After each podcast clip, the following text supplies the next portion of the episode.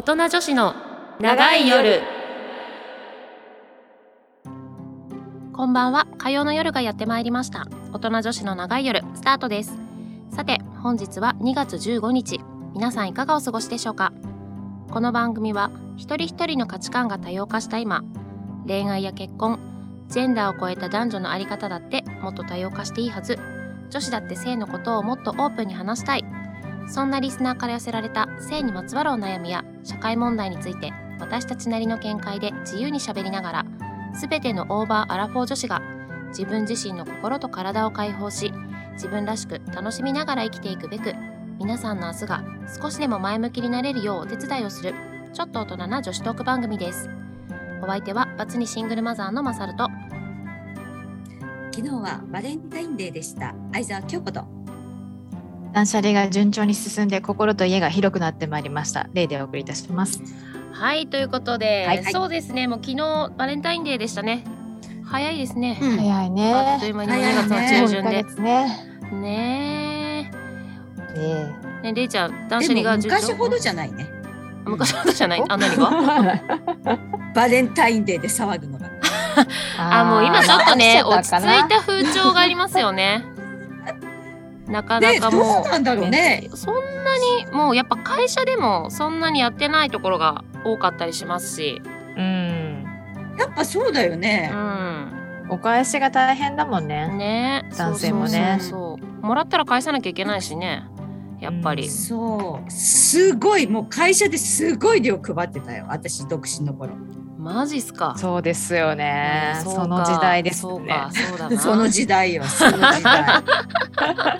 そでなんか友チョコとかっていうのあが子供たちの世代って友チョコ、うん女の子そうそうそうそうやってたそうそうそう。えーとかってそれでもびっくりしたけど今ほんとあんまね自分チョコみたいな感じ？ねご褒美でもうみたいな。やもうやめようみたいな空気ですよね。うんそうそうそう。バレンあやっタイン義理チョコやめようみたいな。あやっぱそうなんだね。言うても義理ですしね。え必要ないよね。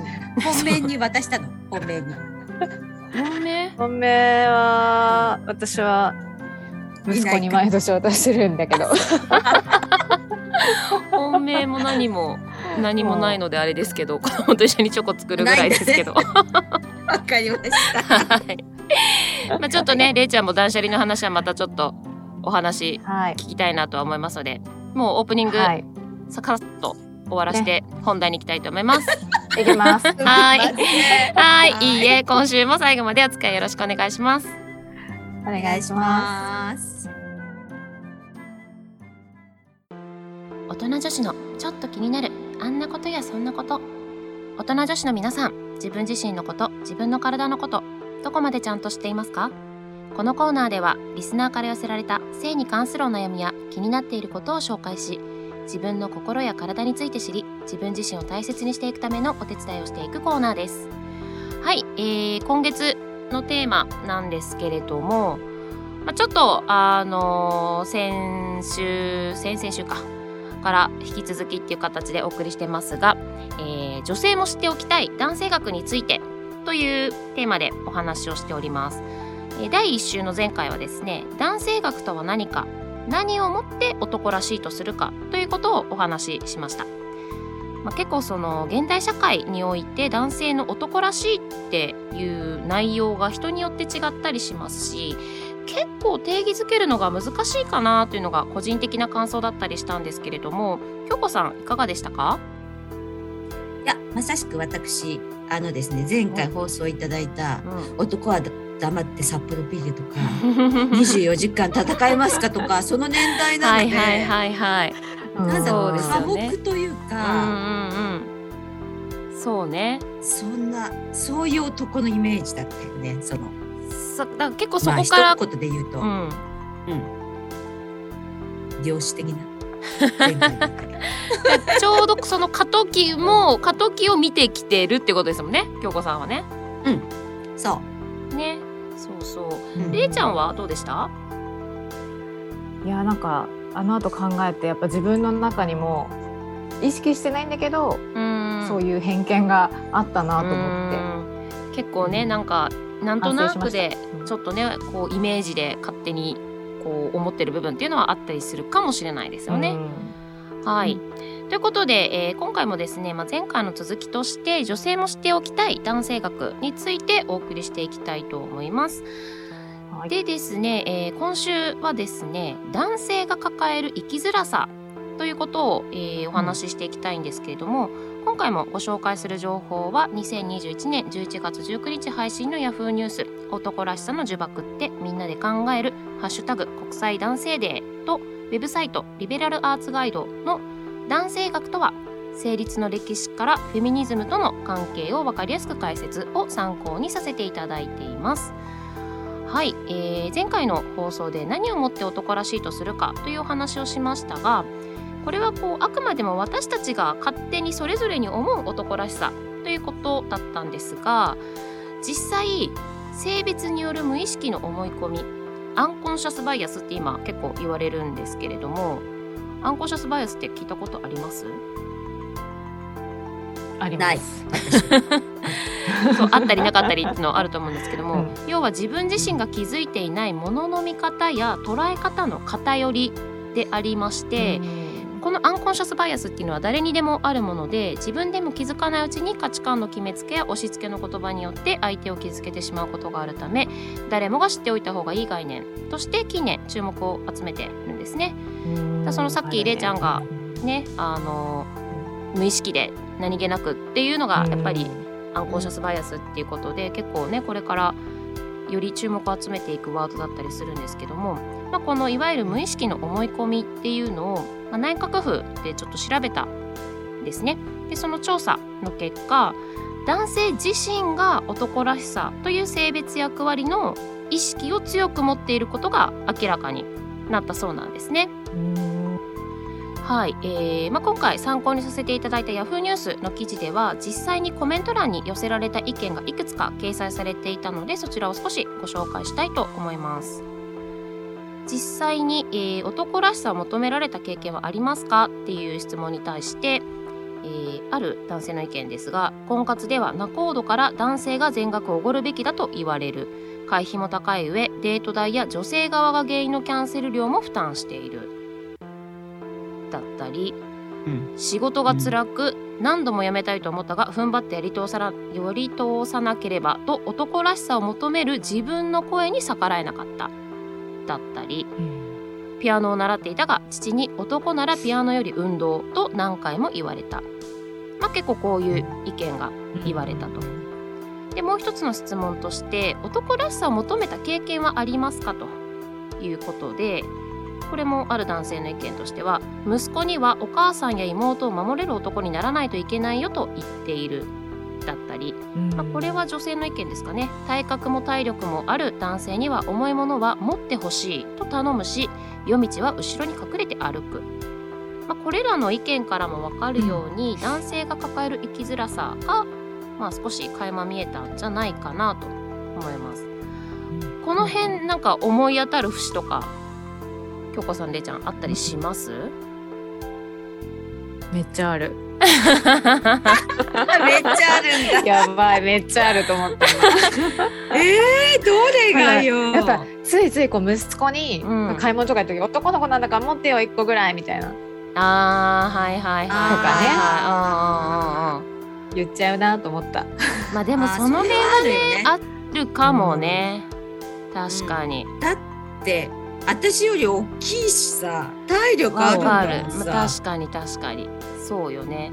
うん。だ私も結構うち、まあ母と姉と私で父なんで、まあ女家族が多いんですよね、うん。だからだからなのか結構その送り迎えが父が当たり前にしてくれてた家なんですよ。うんうん。だから結構なんかそれ当然って思ってるしが若い時はあったりしました。うん。あ男性は送うん。り迎えするもんでしょうと。そうですね、なんかあそれを口に出したことはないけどあ送ってはくれないんだねみたいな。勝手に自己完結したことはあったりしたとなるかほどね。でなんかやっぱうん。生活の中でそういう置かれてた環境とかによって、結構そういうのがあったりなかったりっていうのは誰しも経験してるんじゃないかなと思うんですよね。でまあ今ご紹介した記事の中でもこう男らしさを求められたことがあるという声の中で目立ったのは恋愛や結婚にまつわる場面で経済的な負担やリードを強いられることへの疑問だったそうなんですね。うん。まあ、これはねね。ちょっとね根強くありそうあるですよね。あとうん。はその、うん。まあ、さっきれいちゃんもねちょっとちらっとあったけども子供時代に男なら泣くな男なら大学くらい行かないと、まあ、男の子でしょ？みたいななどのようなことを言われた。または自分の子供にも言ったことがあるという経験談も多かった。そうですね。であここもそうか。女性の中には体格で勝る男性に頼る場面がある一方で女性の給与では家族を支え支えられないと男女間の賃金雇用格差を問題にする声もあったそうですと。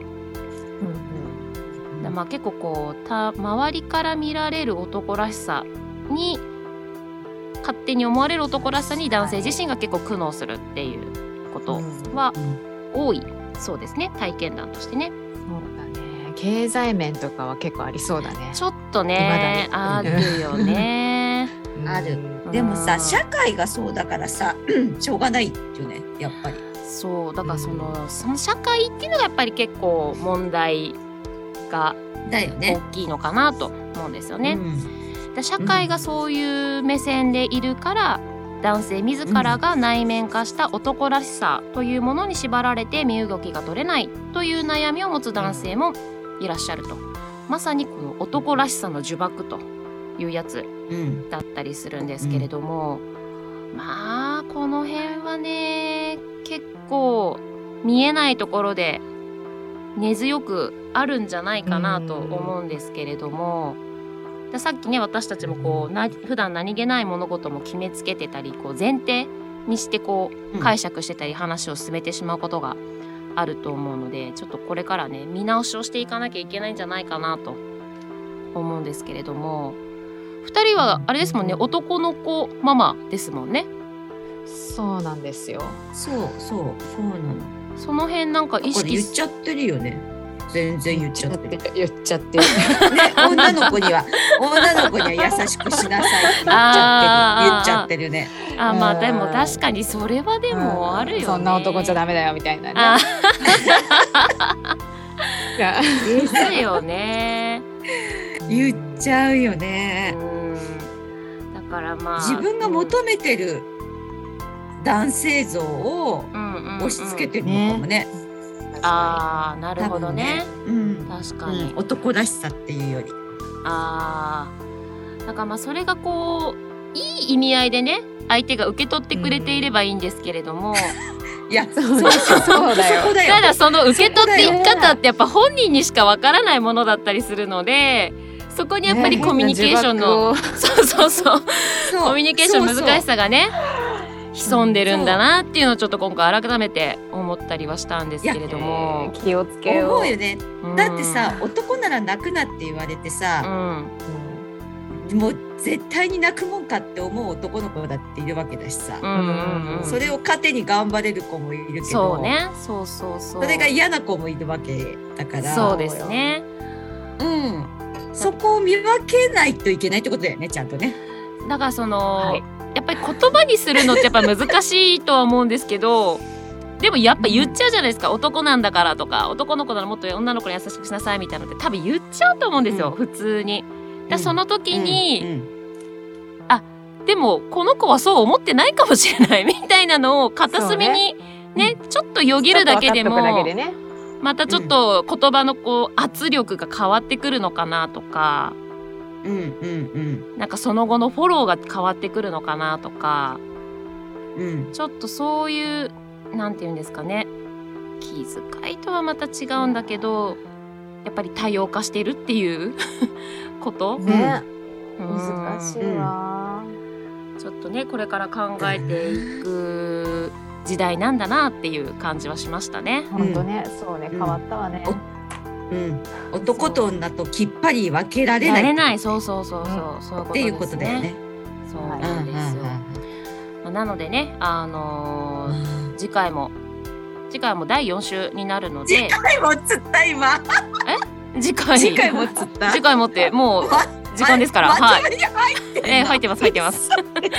はい。次回 次回は、えー女性も知っておきたい男性学についてまとめをしていきたいと思います。大丈夫ですか？はい。言い残した？言い残した？何何？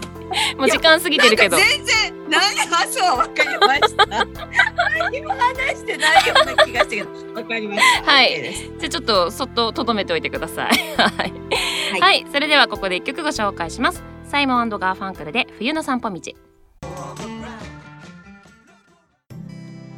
聞いてセックスレスな叫び。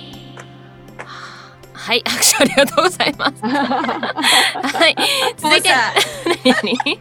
タイトルコールで拍手。ごめんね。何？何？ズームだから。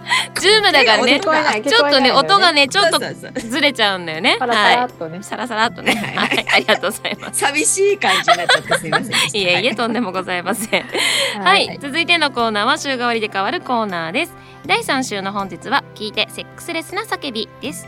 このコーナーはセックスレスに悩む女子たちが感じている理不尽さや不安など普段旦那さんや彼氏など本人には直接言えない心の内を思う存分ぶつけて、えー女子たちの心のモヤモヤをすっきりしていただくコーナーです。えっ、と今日はですねはい、えーはい。セックスレスの解消法というのを一つご紹介したいなと思います。まえああるんだ、はい。そんなのが。まあね今いろいろあるんですよね。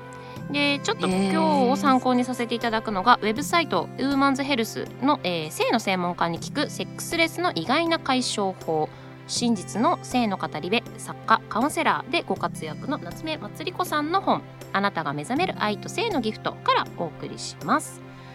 えーとですねまあ意外な解消法といえばまあ意外な解消法かもしれないんですけども、まあ、いくつかある中の一つなんですが結構、まあ、前前回前々回？12月か12月セックスレスっていうことで、えーテーマでも扱いましたけどセックスセックスイコール射精と思っている男性が多いんですけれども、うんそれが目的になってしまうとやはり男女ともに疲れてしまうんですね。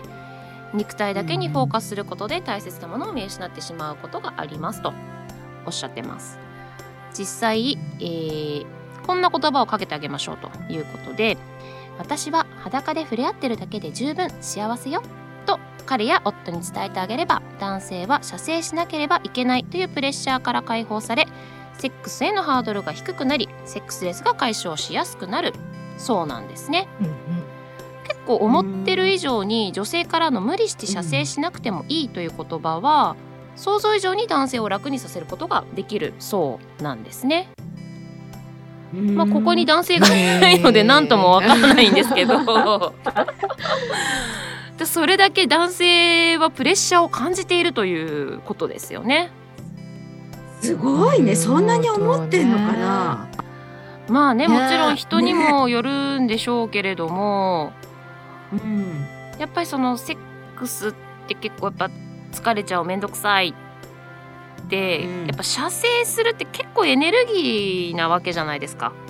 射精するまでに動かなきゃいけないわけだし、ね男性はね。ねね割と男性のがこう激しい動きが多かったりする中で、うん。結構やっぱそこがネックになっているっていうのはちょっとやっぱうん。私たち女性陣からするとそうなんだなうん発見だったりするのかなと思うんですけれども、うん、想像以上に男性を楽にさせることができるっていうのがびっくりした。ねでまあ、もちろんねそういうふうにね何もプレッシャーを感じてない男性もいらっしゃるとは思うんですけども反一方でプレッシャーに感じてる男性もいるんだよというのが世の中だそうです。逆に言えばさ、ん男性は女性がものすごい挿入を求めてるって思ってる思い込んでるってことだよね。そうだからその何？要は濡れたらもうみたいな入れなきゃ入れなきゃなきゃみたいな。なことなんじゃないかな じゃなきゃ満足しないと思ってるからプレッシャーなんだろうね。多分ねそうそうそうそうか。だそれがやっぱり性教育正しい性教育を受けてこなかったことにつながるのかなと思うんですよね。なるほどね。だからこの「私は裸で触れ合ってるだけで十分幸せよ」っていう一言は結構大きいのかもしれないですよねそれを思うとね。ね。これを本気で伝えなきゃいけないね。本気でねそうよ本気で伝えてあげて。本気じゃなくて慰めとかさな取られたら嫌そうそうそうそれはそれでまたね。そうそう。ちょっとややこしくなっちゃうからフォローみたいになっちゃうと。そうそう。そうそうでする前だね。そうする前に言ってあげることだねきっとね。普段の会話で言った会方がいい、ね。話で。そうそうそうそうそうそう ことが始まってからだとね。あそう。そうそう。立たなくてかわいそうみたいな思われたら嫌じゃん。そうそうそう。その辺ね。怖いよそういうのあの私は裸で触れ合ってるだけで十分よな。あお父さんご飯だな感じちゃうそうどんなそのどんな脈略よまあでもねこうやってこう女性が少しそういうふうに意識を変えてあげるだけで男性ももっとリラックスできるっていうのがちょっとこれで分かったかなと思います。はい試してみる価値はあるねそうなんです。ね。うんなのでまたちょっとこういうねはい解消法なんかをご紹介したらいいなと思います。以上、は聞いてセックスレスな叫びのコーナーでした。えー続いての一曲をお送りします。エルビス・コステロで C。そろそろお別れの時間がやってまいりました。この番組ではメールを募集しております。宛先は音女アットマークミュージックハイフンバンカードットコム。なお、ミュージックバンカーで検索すると、ミュージックバンカーの公式ウェブサイト、トップページのラジオ番組一覧に宛先へのリンクがございますので、こちらからも送信が可能です。お名前、コーナー名を忘れずにお書きください。はい、えー、私たちアメブロにて大人女子の長い夜というブログをやっております。こちらもぜひ検索してみてください。番組ホームページの Facebook からもアクセス可能です。で、えーと、私たち新たに、新たに、まあ、先月？先々月か、からスタートしてますが、Twitter と、なんだっけ、インスタ、インスタついに手を出しました。やっとか。ついに手を出しました。まだちょっとね、ぼちぼちのあのアップではあるんですけれども、まあ、そちらもぜひ皆さん検索して見ていただければなと思います。はい、はいはいということで本日の放送以上となりますが、いかがでしたでしょうか？京子さん。ちょっと今日はなんかすごい勢いではあってちょっとわ、うん私がこう挟む口を挟む隙がなかった感じちょっともう有無を言わさずみたいな。そうですね。ちょっと残念だったから 来週来週ちょっと思う存分あ来週はフリートークなんで、はい思う存分発揮していただいて。話し放題ですよ。はい。れいちゃんはいかがでしたでしょうか？ちょっとオープニングの断捨離の話までいけなかったんですけど。いやいやいや断捨離いいいいですよ断捨離。自分の価値観と向き合うんで断捨離は。ああ、偏見を捨てるね。のにもとても役に立つのでまた別の機会にこれは語りたいと思いぜます。ひぜひ。ぜひぜひ来週来週。来週語ります。来週ぶっ込みすぎじゃない？それ大丈夫？まあまあね、まあ、ちょっとあのー来週はねその男性学女性も知っておいた方がいい男性学ということでまとめをしていきますのでちょっといろいろまた話は飛ぶかもですが、ぜひぜひまた聞いていただきたいなと思います。はい、はい。ということで今週はここまでです。次回もどうぞお楽しみに。お相手はまさると。相沢京子と。レイでした。それではまた来週